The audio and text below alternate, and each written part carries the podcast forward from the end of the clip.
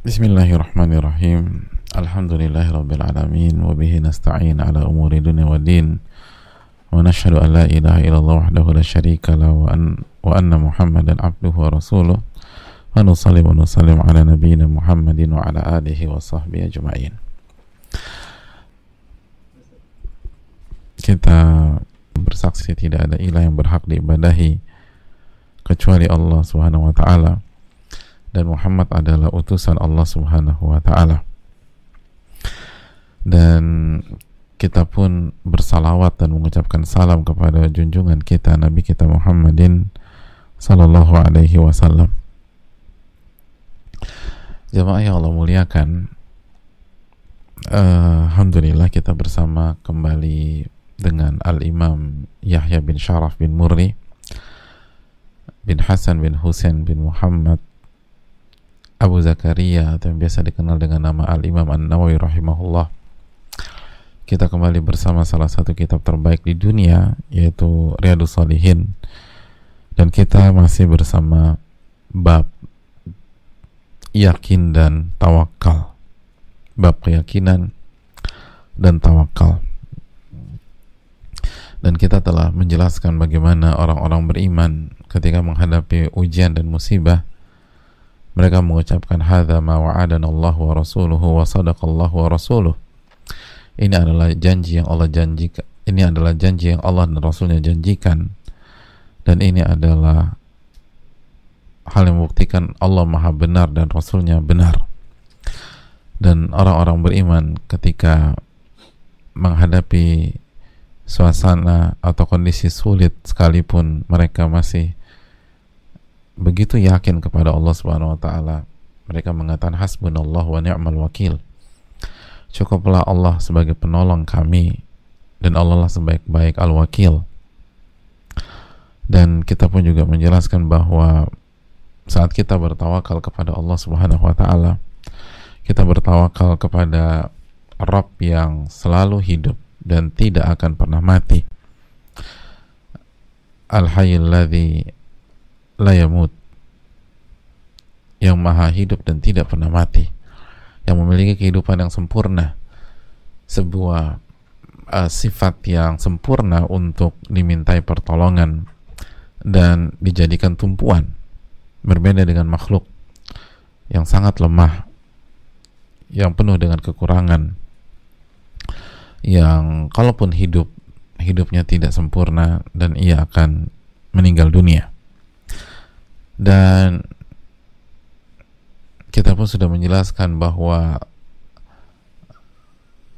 ketawakalan adalah sebuah bukti yang tidak bisa dipisahkan dengan iman. Orang-orang beriman hanya bertawakal kepada Allah Subhanahu wa taala. Falyatawakkalul mu'minun. Hanya bertawakal kepada Allah. Kenapa demikian? Karena ketika kita yakin Allah Subhanahu wa taala maha sempurna, kita imani itu, maka konsekuensi logisnya adalah kita hanya bergantung kepadanya. Kecuali kalau kita ragukan, maka kita akan second opinion. Kita akan cari pihak lain. Tapi kalau kita yakin Allahul Kul huwallahu ahad Allah al-ahad Allah yang Esa, nggak ada yang serupa dengan Allah. Allahus Samad, yang tidak butuh sama siapa pun dan semua pihak butuh kepada Allah. Maka konsekuensinya kita hanya bergantung kepada Rabbul Alamin. Lagi-lagi kita diajak untuk merenung dan mengimani hal ini bahwa pada saat kita serahkan urusan kita kepada Allah maka kita serahkan kepada Al-Ghani yang maha kaya. Ar-Rahman Ar-Rahim. Yang maha pengasih dan maha penyayang. Yang ala kulli syai'in qadir. Yang maha berkuasa atas segala sesuatu. Maka sebuah hal yang sangat wajar ia subhanahu wa ta'ala menjanjikan fahuwa hasbuh. Allah akan cukupkan keperluannya. Para ulama mengatakan Allah akan kasih kita sesuatu yang membuat kita memenuhi kebutuhan kita. alias cukup. Karena yang terpenting dalam hidup jamaah bukan banyak-banyakan. Bukan banyak-banyakan tapi cukup. Tapi cukup. Sebanyak apa pun kalau nggak cukup percuma. Kita punya uang 3 miliar. Tapi biaya pengobatan istri kita 3,1 miliar. Nggak cukup.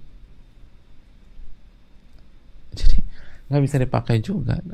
Ngasih rumah sakit 3 m kata rumah sakit saya nggak mau kami nggak mau terima. Ini nggak cukup.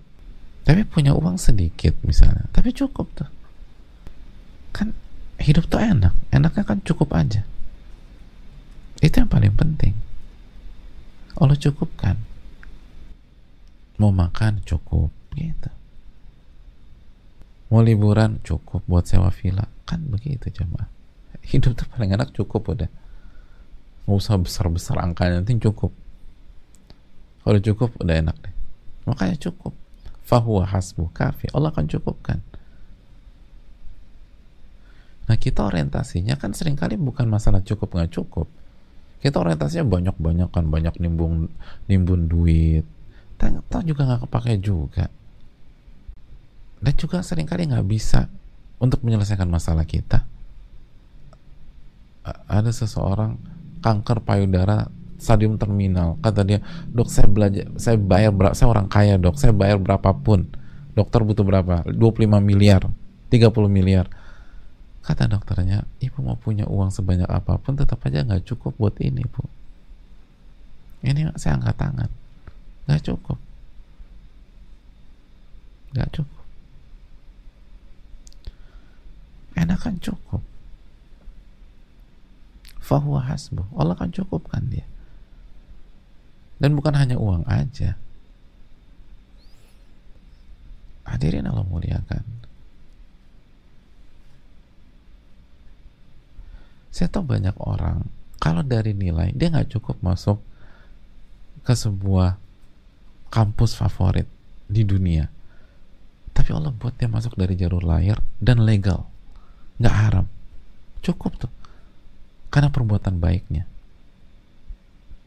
Jadi perbuatan baiknya membuat dia cukup untuk masuk ke lembaga pendidikan tersebut atau di kampus tersebut. Dan nggak nyogok nggak segala macam enggak intinya tuh cukup. Cukup bisa buat sekolah cukup bisa buat belajar. Cukup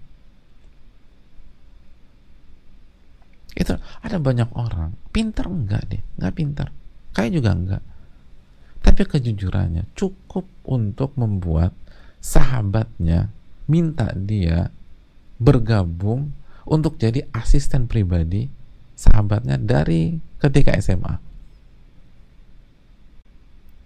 Kenapa? Kejujuran, ketulusan, tawakal kepada Allah Subhanahu Wa Taala. Diteleponlah sama sahabatnya, gue mau lo gabung sama gue. Aku nggak punya skill, enggak. Lo ikut gue aja. Gue nggak punya kalian, nggak masalah. Lo bisa kan ngikut orang? Ya bisa sih. Gimana caranya? Ya udah kalau gue ke kanan, gue lo ke kanan. Gue ke kiri, lo ke kiri. Gue ketemu orang, lo duduk dekat gue oh tapi gue gak mau yang haram-haram Gak usah kita kita pesan es, es teh manis aja yang penting gue mau lo ada samping gue bisa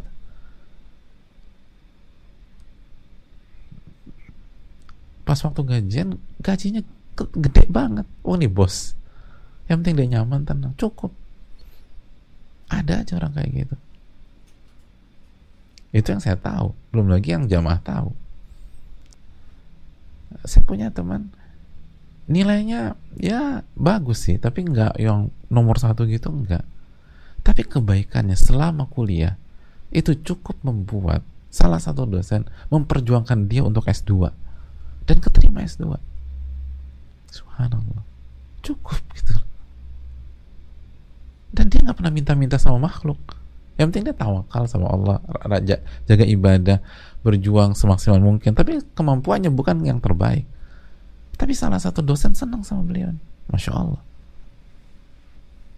Mana berkas Anda? Ini. Saya akan perjuangkan Anda untuk S2. Eh, keterima S2. Di salah satu kampus terbaik di dunia. nggak ngemis-ngemis nggak minta sama makhluk nggak menjilat nggak nyogok enggak legal legal. Jadi mau mau uang bisa masuk konsep ini bisa masuk. Mau pendidikan konsep ini bisa masuk. Mau kerjaan konsep ini bisa masuk. Yang penting tuh cukup bukan harus cerdas harus banyak uang. Nggak juga. Harus networknya harus uh, luas But, network tuh bagus tapi nggak harus juga demikian. Ya un, hadirin mana yang lebih luas daripada Robbul Alamin gitu aja deh udah. Mana yang lebih luas daripada Robbul Alamin Allah Subhanahu Wa Taala. Mana yang lebih kaya daripada Al-Ghani Allah Subhanahu Wa Taala. Cuman masalahnya kita yakin apa enggak? Dan di di dunia ini ada banyak orang seperti itu. Ada banyak orang demikian. Di masyarakat kita ada banyak pokoknya hidupnya cukup aja deh. Ada aja. Pertolongan Allah tuh ada aja. Subhanallah. Kan begitu coba kalau kita serahkan semua kepada Allah subhanahu wa ta'ala. Ketika ketika kita merasa sudah bertawakal lu berjuang segala macam kok nggak dapat? Jangan segera buat kesimpulan. Karena salah satu kemungkinannya belum waktunya karena Allah paling tahu timing terbaik buat kita untuk mencukupkan kita Walakin rubbama anna al-hikmah ilahiyya iqtada ta'khirahu ila al-waqti al-munasibi lahu. Tapi sering kali hikmah Allah Subhanahu wa taala yang maha sempurna itu Allah menunda mencukupkan kita. Menunda sampai kapan? Ilal waqtil munasib. Ke waktu yang cocok, yang sesuai. Jadi kalau kita dikasih saat ini, nggak cocok. Nggak cocok. Bisa jadi prematur. Nggak bagus. Allah tunda. Dan Allah bisa tunda enam bulan kemudian setahun kemudian dua tahun kemudian empat tahun kemudian lima tahun kemudian sepuluh tahun kemudian. Atau mungkin bukan kita tapi anak kita. Karena paling cocok anak kita udah. Kita nggak cocok untuk posisi itu Allah pasti akan merealisasikan dan melaksanakan ketetapan dan kebijakannya tersebut. Kata para ulama tafsir, ini sebuah pesan labudda min nufudhi qada'ihi wa qadrihi. Ketetapannya pasti akan terlaksana, pasti akan terrealisasikan, pasti akan terwujud. Tapi mungkin bukan saat ini gitu loh tapi bukan sekarang. Tapi pasti akan terwujud. Kalau nggak hari ini besok lusa bulan depan tahun yang akan datang lima tahun yang akan datang kan nggak karena Allah nggak mengatakan waman yatawakkal Allah fahuwa hasbuhul al'an. Nggak ada. Kan nggak ada keterangan waktu. Barang siapa yang bertawakal kepada Allah Allah akan cukupkan dia saat itu juga. Enggak makanya kata para ulama anal hikmat al ilahiyah iqtadat ta'khirahu ila al-waqt al-munasib lahu. Hikmah Allah SWT yang maha sempurna itu bisa jadi atau sering kali menunda sampai waktu yang paling tepat. Tapi tenang aja inna Allah amri. Allah pasti akan mewujudkan ketetapannya kalau Allah sudah tetapkan, Allah akan cukupkan orang-orang yang bertawakal, maka pasti Allah akan wujudkan. Kapan? Di waktu yang tepat. Nah, apa yang membuat orang itu bersabar menanti kecukupan dari Allah Subhanahu wa taala? Keyakinan. Makanya yakin dan tawakal nggak bisa dipisahkan. Keyakinan.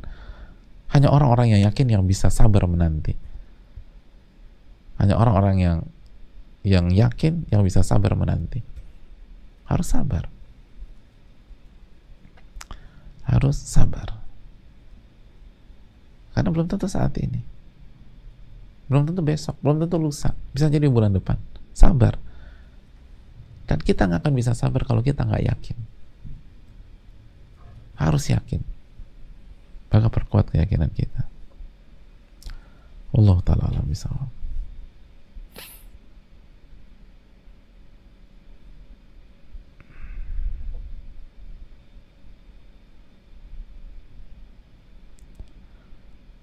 Ya, saya rasa cukup sampai di sini. Jazakallah khairan.